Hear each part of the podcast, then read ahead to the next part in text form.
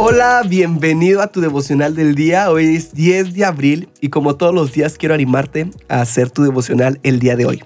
Este episodio es muy pero muy especial porque es el día 100 de todo el devocional del día. Todo este año hemos estado leyendo juntos la Biblia y ya estamos en el día 100. Quiero animarte porque has permanecido, has estado en la brecha todos los días, hemos estado leyendo la Biblia, subiendo episodio tras episodio a las 5 de la mañana. Quiero felicitarte.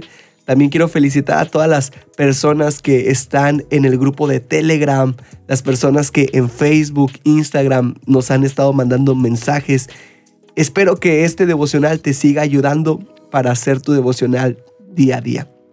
Y como todos los días, tenemos tres capítulos que leer. Hoy toca Josué 9, 10 y Hechos 11. Y de estos tres capítulos hay un pasaje central que me llamó mucho la atención y lo vamos a encontrar en Josué 10:9 y dice así: Josué marchó toda la noche desde Gilgal y tomó por sorpresa a los ejércitos amorreos.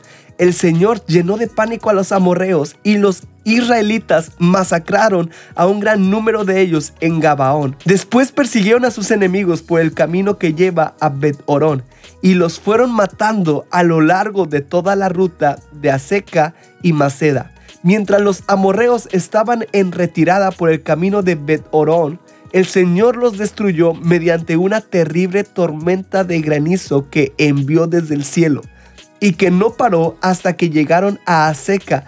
El granizo mató a más enemigos que los que mataron los israelitas a fino de espada. Josué está en guerra, ¿ok? Y él tiene una muy buena estrategia para combatir contra los amorreos.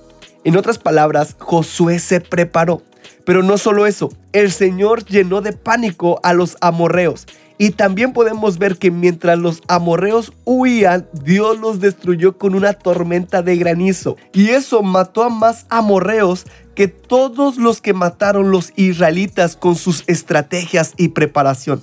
Esto me habla de que no debemos de dejar de prepararnos y de buscar formas para mejorar, pero siempre el que nos va a dar la victoria es Dios. No estaba en las manos de Josué poder mandar una tormenta de granizo. Eso no estaba en las manos de Josué. Eso no es humano. Solo Dios podía hacer eso. A nosotros nos toca poner lo humanamente posible porque Dios se encargará de hacer lo sobrenatural.